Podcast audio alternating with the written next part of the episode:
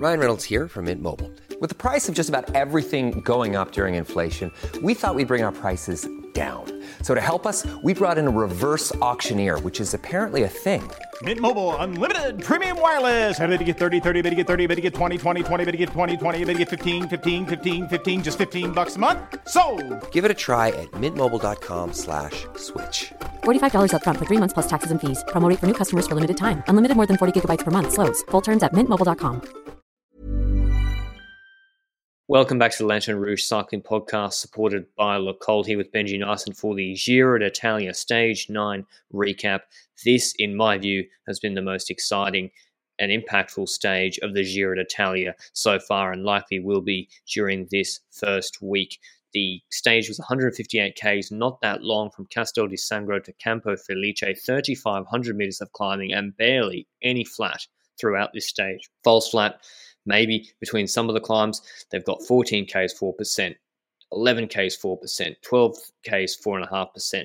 12 and a half k's 5% then a ridge line for about 20 kilometers maybe a bit less and then 6 k's at 5.7% to Rocca di Cambio with a gravel sector at the end 1.5 k's steep pinches it's a nasty finish we thought it would suit someone like Dan Martin, Ciccone, or Egan Bernal. The other climbs are not so steep, so would suit riders like Moscon, Narvaez, uh, Ganna, and Castroviejo. Attila Valter went into the stage with a narrow lead with the Maglia Rosa. It would be a tough ask for the young Hungarian to keep that jersey, and the fiercest battle for the breakaway broke out at the start of this stage, Benji. Yes, a lot of uh, breakaway battles, and it's just because we start with an uphill section that is fairly large in a shorter stage. Said it quite a few times how that works in uh, on this podcast before. This allows for larger groups to get away, and it allows for well, the gap between the rider that rides away and the peloton is limited because it's an uphill section, and because of that, a lot of riders try to bridge that gap towards a break, and that's why they keep on going with that. We saw that a lot today because well I don't think we saw a breakaway on the first section, the first climb. Then we had that small descent. Then on the second climbing section, we still had people trying to form breakaways. We had quite a few interesting moves. One of the most interesting ones to me personally was one where Mohoric was in the breakaway. Then we saw Gino Mäder going in there as well, Caruso, but also a rider from Ineos, and that is Danny Martinez. And I'd like to show it to you for kind of giving an explanation to why putting Danny Martinez in a breakaway in Ineos terms is a very, very clever move. Well, it forces teams like Quickstep and all the other GC teams really to start panicking because Martinez is a legitimate GC threat, not a man you want to be giving eight minutes or eight minutes a bit much, but any time really. He's legit, legit GC threat. He's like at like 55 seconds. He won Criterium du Dauphiné last year, serious climber. You don't know how good he'll be in that third week.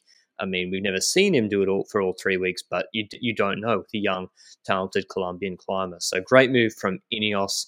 Um, but then they eventually, uh, I thought Ineos started to shut it down. That got shut down by UAE. Uh, Benji and I don't really know why UAE took it upon themselves to shut it down. Perhaps protecting Formolo's GC.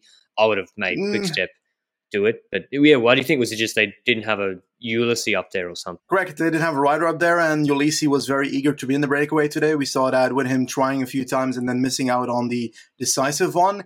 And we saw that Molano, a sprinter, so it wasn't really that bad to use him at that point. He was still there, and he actually did a hell of a job trying to reduce the gap so that Ulissi could make a move. And that's exactly what happened. Ulissi made that move and eventually got into a, a newer breakaway afterwards. But so many breakaways formed today, and eventually it all came down to a breakaway with not necessarily the riders that, well, some riders that we were expecting, like a Bauke Mollema, for example, and.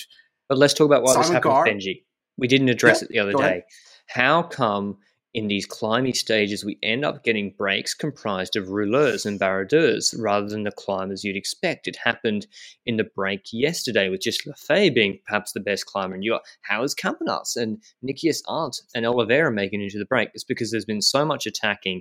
Eventually, the break forms on a downhill section, and so it's really where the break forms that defines the composition yep. of the breakaway.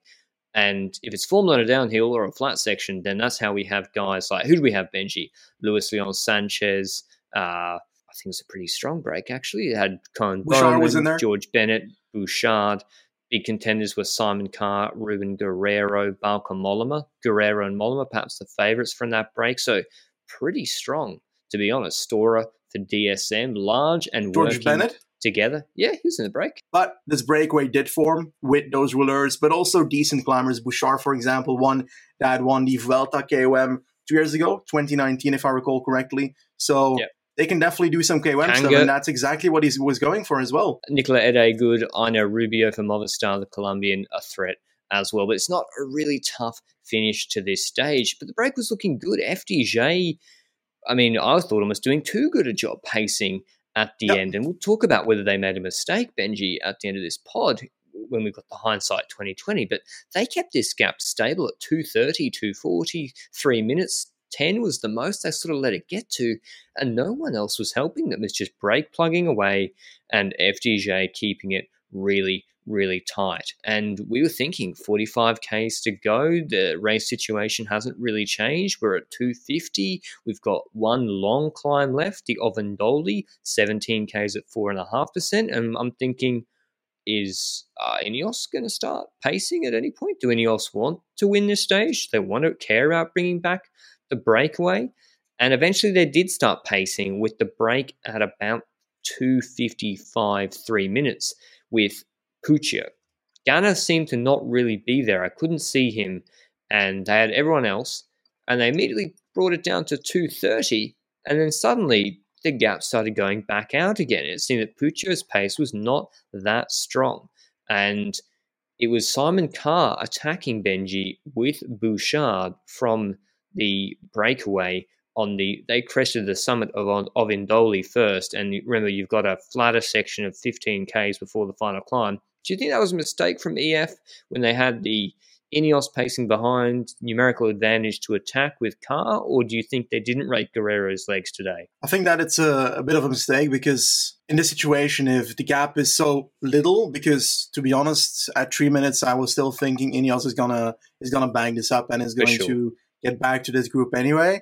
But I thought that the bigger chance of staying ahead was combining those forces and trying to use one for the other, making sure that the gap from that breakaway to the peloton stays significant. And that action by Carr made it so that in the second group they started not really working together too well, and Guerrero could sit at the end. But then again, I think that using Carr for Guerrero would have been a better option personally. But yeah, or the other way around. To be honest, Bouchard I mean, it, dropped yeah. Carr relatively easily, so yeah. I think that it wouldn't have mattered too much either. I think. yeah.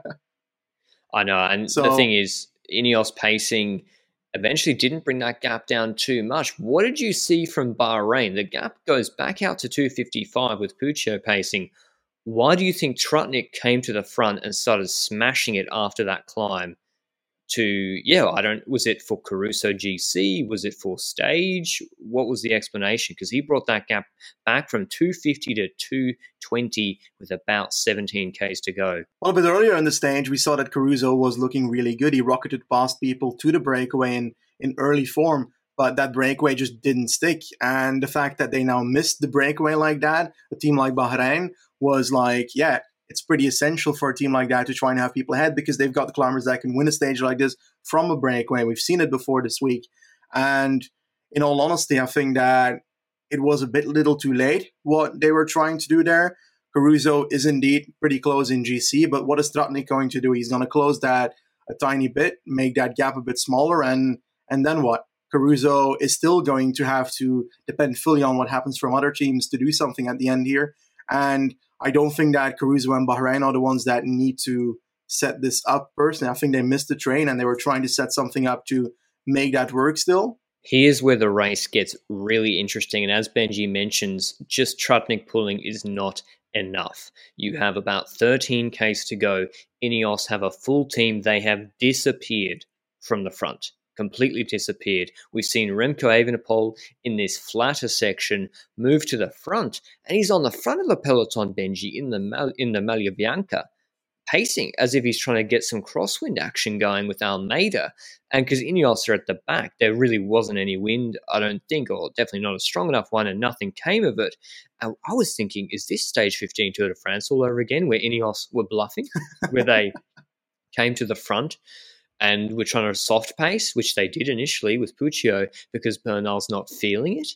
And then Quickstep are trying to call that bluff. That's what that happened initially. You see Alpecin up there with four riders and teams you don't expect. FDJ back up there again. And this is all good for the breakaway. Koen Bouwman, he's chasing after Bouchard quickly with about ooh, 15 Ks to go.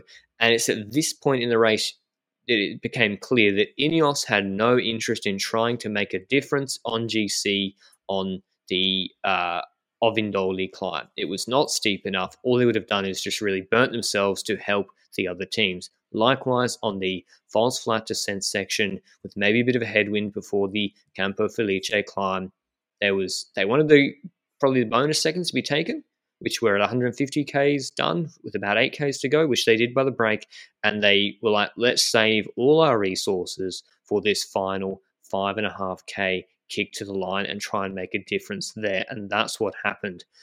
5Ks to go, or 6Ks to go rather. They hit this climb.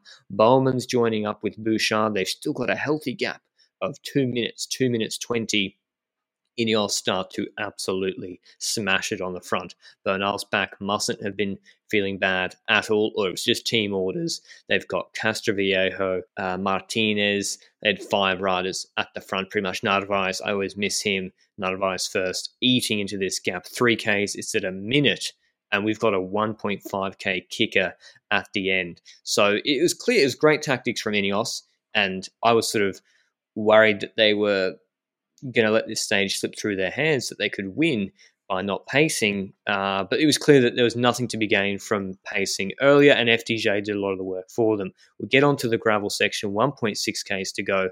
Bouchard is pacing. We've come through a long tunnel, and we just see Ineos with uh, Moscon in the wings. Moscon hits the gravel section, Benji. And what did you think would happen there when Moscon started to pace? Well, the gap to the front riders, the front two riders that were still a bit together there, Bouchard and Bouwman, was not exactly large. They, well, we we didn't really have a, a, correct feeling of what the gap was at that moment because we just came out of the tunnel and the gaps were kind of broken for a second. But it looked like it was about 35 seconds when the uh, when the gravel section started, and the way Moscon spread his wings and massacred the first part of that of that gravel section with Bernal in the wheel was really interesting because the positioning of the people in the group is what makes me intrigued here. We see at roughly 1.1k to go that Remco Evenepoel is in a 15th, 20th position and Bernal is in second position. So it's definitely not ideal for Remco that he's so far behind. Vlasov also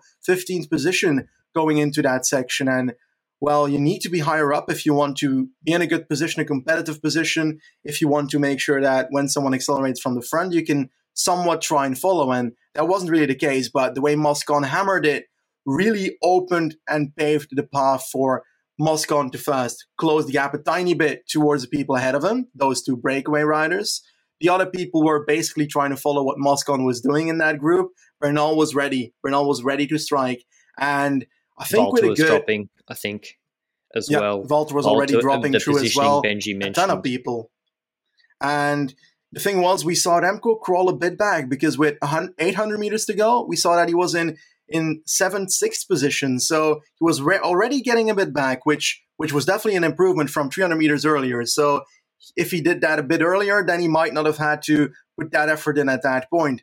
But Remco was relatively close again. Bouchard Bouwman was still ahead, but Vlasov was the first man to initiate the act. Like he came off Moscon's pace with the attack which I was surprised by with 500 meters to go. Bernal immediately to his wheel, and then Bernal was like, actually, this pace ain't nearly hot enough. Kicks off his wheel. He's got Ciccone on the wheel. Valter's dropped, so we know Maglia is probably changing. And the question is, can Remco stay there? And Remco's positioning was really bad. Almeida was looking around to see where's Remco. Rem- Almeida was in good position and Bernal attacked. He then got to a steeper section on this gravel. He's got Ciccone on the wheel. He, you can see him fiddling with his gears, finally gets it in the right gear. I think he was shifting up, kicks again on the flatter section, and just straight up drops Ciccone off the wheel. Nasty stuff from Bernal. Flies past Koen Bouwman and Bouchard, who joined up together. And we're thinking, what is this time gap going to be? Bernal, and he kept, kept kept extending that gap. We couldn't see where Remco was. He's extending it to Ciccone, who was on his wheel. Remember, with like 300 meters to go, and Bernal out of sight is able to well, he doesn't post up. He's riding for GC, takes a magnificent stage win, catching the break in the last 250 meters, attacking and gapping all the other GC contenders. It's the stage we were hoping for. It's we got to say we won't play the recording. The exact stage we ex- said might happen yesterday on the pod. Um, but here's the top 10 results. Bernal first, Ciccone second on seven seconds with Vlasov, Evenepoel only on 10 seconds, fourth, with Martin fifth, same time, Caruso on 12 seconds, with Bardet, Soler, Martinez, Almeida, Formolo, Carthy, Buchmann, Yates, all in that group on the same time. The GC meant to lose time, I guess, Nibali, Hindley, Valter, Bilbao, uh, but not really any of the big contenders. Uh, I'll just mention our show partner, Le Col. Had people asking, where can we get the discount for Le Col's kit for the Lanterne Rouge Cycling Podcast listeners? It's all caps LRCP 20. There's also a Strava challenge at the moment related to the new Project Aero McLaren collab that Le Col are doing. You can go to the go to Strava, go to Le Col. They're like a club or an organization on Le Col. And if you record 300 active minutes or complete a 100 mile, 160k ride in under six hours, you go in for a chance for two chances to win the complete Le Col McLaren Project Aero collection. So I'll probably be going in for that once I get to travel on Tuesday. So thanks to Le Col for supporting the podcast. So the big question I have there, Benji, not about Bernal. Evenepoel, not a disaster at all. In fact, I think he was gaining time on Bernal in the last 200 meters. I think so as well. I um I feel like there's probably a lot to say about how Remco rode this 1.6 kilometers of gravel section because first of all, what was the reason that he was caught behind? Was it because, for example, he was not positioned properly? Was it because the accelerative move by Moscon was too high for him to be positioned properly? And then a third thing is that there's a rumor that he had a gear problem, but I I'm not sure about that, so I won't go off that yet. So I think that we need to focus on the first two first. I think that it's a combination of both. I think that he doesn't have the acceleration to follow what Bernal is doing, but he also doesn't necessarily have the positioning experience to put himself in a position to well be in the most competitive possible place. And I think a combination of both was what caused Remco to not be at his best in the middle side of the section. But the way Bernal launched and the way Remco, in comparison, was basically doing a more calculated approach to the gravel section, it felt like to me, because Bernal was just flying off and trying to destroy everybody, while Remco seemed like he was passing people left and right to enter that fifth position. So a bit of a different approach from both. I'm really not sure what to think about in terms of what this could mean for Montalcino, for example, because well, gravel, Montalcino, it's kind of connected, you know.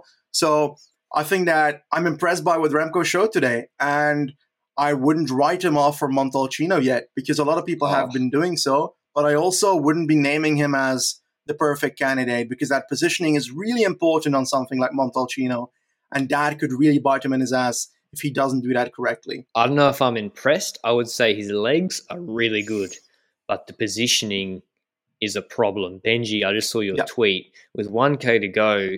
Remco is, I would say, 20 bike lengths behind Moscon pacing Bernal in a yep. on a gravel section where it's difficult to move up in a straight line. And you're just putting yourself in such a disadvantage there. And maybe his legs couldn't respond to the harsh accelerations from Moscon and Bernal. Maybe it was positioning. I don't know because Almeida Benji, he's he's right next to. He's almost half wheeling Bernal, and there's Yates right there. So that's something to watch for Montalcino. That being said, once he has been gapped this first week, Evenepoel, he almost claws back the time. And these are short climbs, and he's clawing back the time very quickly. So Montalcino will be interesting to see okay, say Bernal gets a gap on that 3K 9% section, Benji, can he maintain it? He's going to then have to yep. be TTing head to head against Evenepoel. Handling will come into it as well. Bernal's handling was really good today, always solid. I generally think. And um, that's why he's now in the Maglia Rosa. Here's the revised GC. Pretty much all the big guns now up there. Bernal first, we're in the Maglia.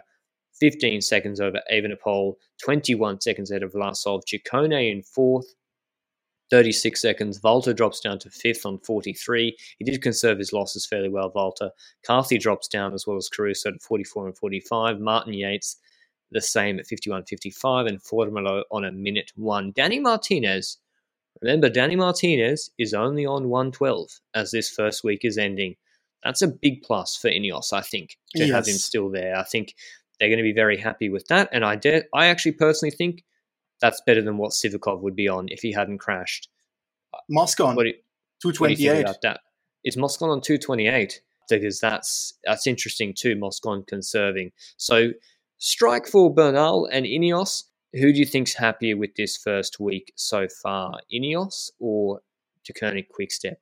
I think both should be happy about the week they've ridden. Bernal has been showing some decent form. He's been unable to drop them on the on the proper climb we had, but then again, it wasn't a proper proper climb yet. So we haven't arrived at the bigger climbs in the third week, and so far his form has been looking good. If he sticks with that no back pain moment so far, then I do truly believe that he could win this Giro.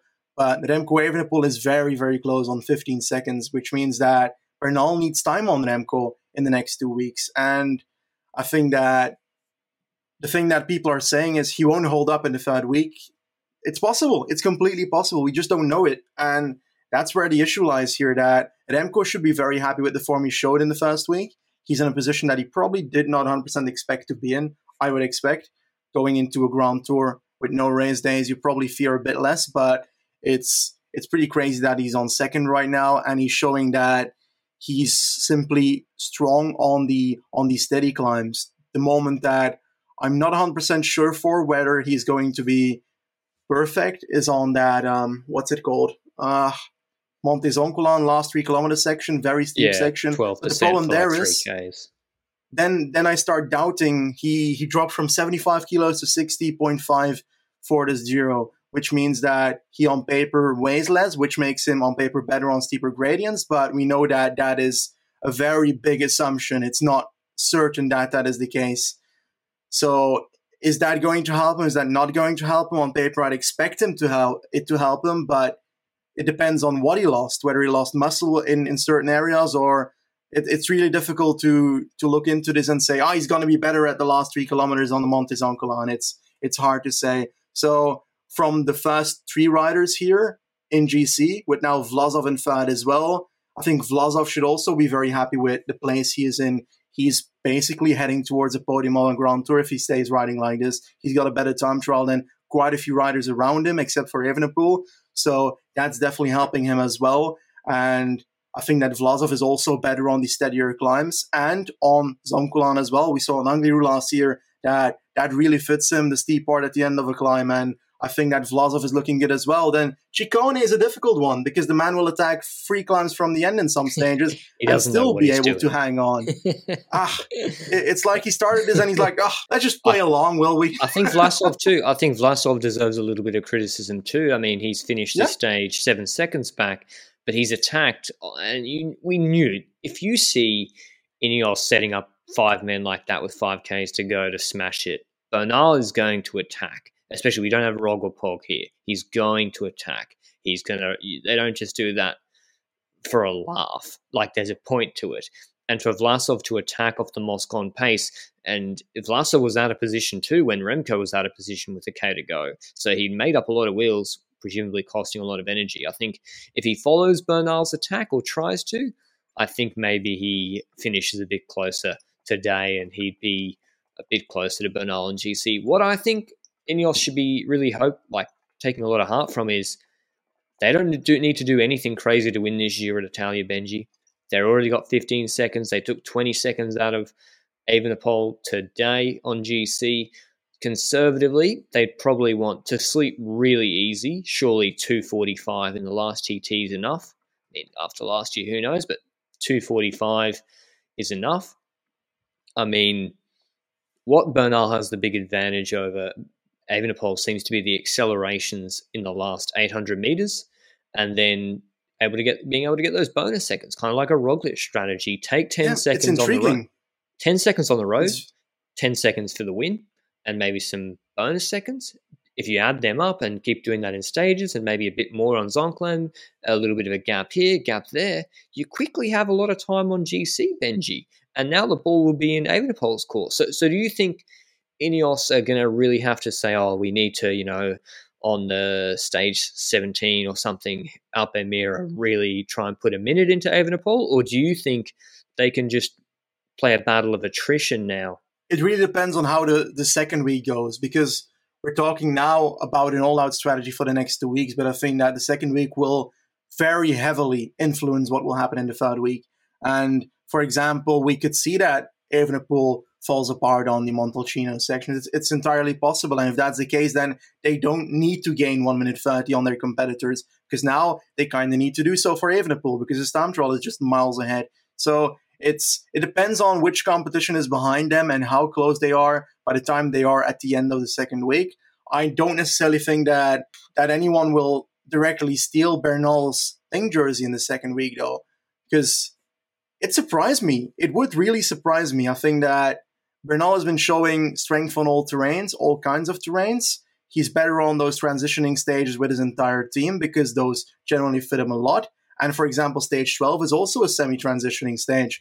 Ineos should be really strong there, could really push something on the last hill again, and they could easily gain another 10 seconds on other people. So I think that there's a lot of good stages on the second week that could play into that. And I think the moment that Zoncolan happens, we will we will start seeing what they should do in the third week because saying that beforehand might be completely worthless by the time we start the third week stages. That's how I view what Bernal should be taking care of. I think that honestly, they're very close when it comes to the Strava sections uh, on uh, on Montalcino. I think Sivakov was fourth in that, so that's a big loss for the team. Though it's very unfortunate that he couldn't uh, spread those uh, gravel wings that he apparently is pretty good at. It's very interesting to see who did the recons and who didn't do the recons for Montalcino. We'll talk about it a bit more, I think, the day before Montalcino happens. But I think that Montalcino could either be an entirely overrated it's, stage by everybody nah, or nah, it could be I really impressive. I think it's going to be very important because it's not just this was so. a one this was a 1.6k gravel section. Montalcino is not yeah. a tokenistic gravel section. 35k's of strata in the last 70k's with steep climbs. I think yeah. I don't think I don't think Ineos should do uh, 10 seconds here, 15 seconds there as their main goal. If that's what happens, that's fine. I think their overall philosophy of if we have the the numbers, if Bernal has the legs, even if he if his back doesn't feel bad, we try. If Remco just has Almeida, we test him out. And I think just keep doing that. If you feel good, try, and you've got the team to do it. And they weren't really worrying about the break. Sure, he got the stage win. I don't think this was some master plan for Ineos to calculate the, time gaps to the stage to the break perfectly. As I said, I think they were just like, we keep the riders and the team together for the final climb. We hit it, and Bernal again tries to hit the uh, other GC contenders. And if he gets the stage, that's great. Uh, but try and get time on the road. And I think they're just going to keep doing that whenever he feels good. And hopefully his back holds up. But what a stage, Benji. My favorite stage of the Giro d'Italia so far because I thought, oh, it's going to be another break. We're going to get GC action. Yeah. Ineos are not pacing, then they're pacing. Is it your favorite so far? It's definitely the one that sticks out in my mind the most, perhaps because of that gravel section. I did really enjoy it. I'm not sure that's my favorite. I think I need to look back a bit because uh, by the time we reached by stage nine, I forgot everything that happened in stage one to eight, mate. My memory is not that great. But one thing I didn't forget was uh, something that happened on one of the uh, earlier descents in today's stage. Oh, we yes. said that there was a bit of a, an important move with Caruso in the breakaway, also with Mäder in the breakaway, and they had a teammate Mohoric in that group. And we went into a descent with Mäder doing the front portion of the descending. So I don't know what the reasoning behind it is. Maybe it's because they want to do a tempo that the others can follow instead of Mohoric just smashing everybody to bits in the descent. But Mohoric was in second wheel, and it looks like he was hitting a bit of a, a not amazing section of road furniture. No, road surface, not furniture. There was no road furniture in the descent. Road surface in a in a corner in that descent while he was taking it in the apex, and well, he ended up.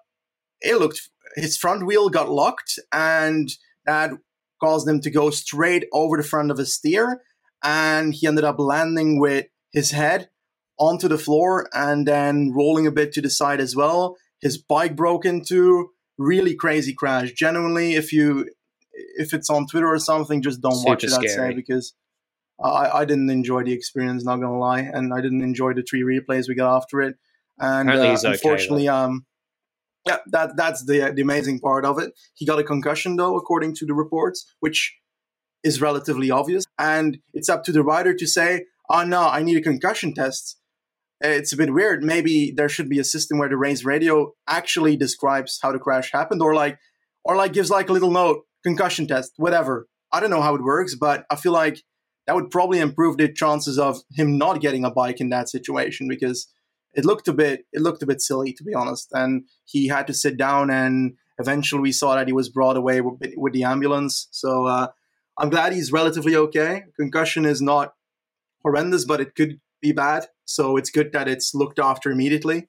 And i hope that we see him back in action soon but it unfortunately won't be uh, in this giro which is sad because I, I look forward to seeing him in that slovenia stage in the coming Yeah, week. definitely. That's a shame for him, but thankfully he seems to be okay and he was wanting to call his family straight away. But tomorrow's stage, just quickly, L'Aquila to Foligno, 148 Ks. There's a climb at the start for a break, 6 Ks, 4.2%. Then the Valico della Somma, 6.8 Ks, 5%, which crests 40 Ks from the finish, and then a flat run in at the finish. This is clearly not a GC day at all. The question is, can the break be controlled by the sprinters teams and or will Bora and co try and drop some of the other right sprinters on that climb bearing in mind that Ewan's been dr- abandoned how do you see tomorrow's stage Benji before we go back for some more GC discussion looks like Nizzolo or Sagan time to me it's got a few hills in there certainly, but are they hard enough for Bora to pull through on that Valico della Somma, for example? I don't think I think, think so. that it could do damage. It's very short afterwards. That's the thing. Thirty kilometers of flatness after that descent. That's uh, that's what shouts something at me. But we've seen that Gaviria gets good over climbs. Viviani gets good over climbs. Now that Ewan is not here, I think that we might see a rather surprising finisher. I think that Merlier has shown severe issues on climbing sections. Is that going to be troublesome on this climb? Uh, it, it could drop him for a bit, but the entire Alpecin team will be there to support him and bring him back. So is that going to be a, a problem? I'm not necessarily thinking so. I think we're we're likely going to see a sprint between the likes of a Merlier still and Viviani. And I think that looking at how the finish looks on the map, it's going into Foligno. It's not necessarily the craziest technical one, but I'm not 100% sure of that. But if that's the case, then I'm going to go wild and I'm going to say Viviani for this one. I just, I just go- feel like Yeah? That's a good call. No, no, I agree. Viviani's look quick. Look, he's climbing fine. I'm going to go with Nizzolo again. I'll try. he's going to second, to- mate. Let's be real. Well, the thing is, there's a collection of it's like three climbs in a row: three Ks, three point seven percent, six Ks, four percent, then seven Ks, five percent. That's where the attrition might be a problem. Cimolai's looked really good, probably the best climber of those guys. Nizzolo didn't look good at the finish the other day. I don't really have a strong view on it, to be honest. I'd have to see the odds to really form a view. So it could be any of Cimolai, Merlier, Gaviria, uh, Sagan, Nizzolo, Viviani. It just really depends on how the stage is ridden and the wind on those climbs and whether Bora want to take it up. I think Groenewegen could be in trouble, and that's why I don't really like him for it at the moment. And Ewan may have been. But that's tomorrow's stage, probably a bang on sprint stage. I think my last point before we sign off is did FDJ cost Valter the Maglia Rosa by pacing the break too hard, worrying about Guerreiro? No, I don't think so for the reasons we discussed about Ineos wanting to pace hard on that final climb, independent of the breakaway. They weren't focused on the break, and I think Ineos were going to do that anyway, which meant Valter was probably dropping. So I don't think if FDJ cost him the jersey, although they did keep that break a little bit too tight. Something to think about, which maybe you won't see other teams doing in the future or a more experienced GC team. But a great stage, and we can't wait to recap the stage tomorrow, the last one before the rest day, and then I fly overseas on Tuesday. Benji manning the fort then. But Giro d'Italia is heating up. We're excited, and uh, you can probably hear it from us. If you want to like the video down below, helps us out a lot. If you enjoyed this recap, as well as giving us a review on podcast players, if if that's where you listen. But until then, ciao.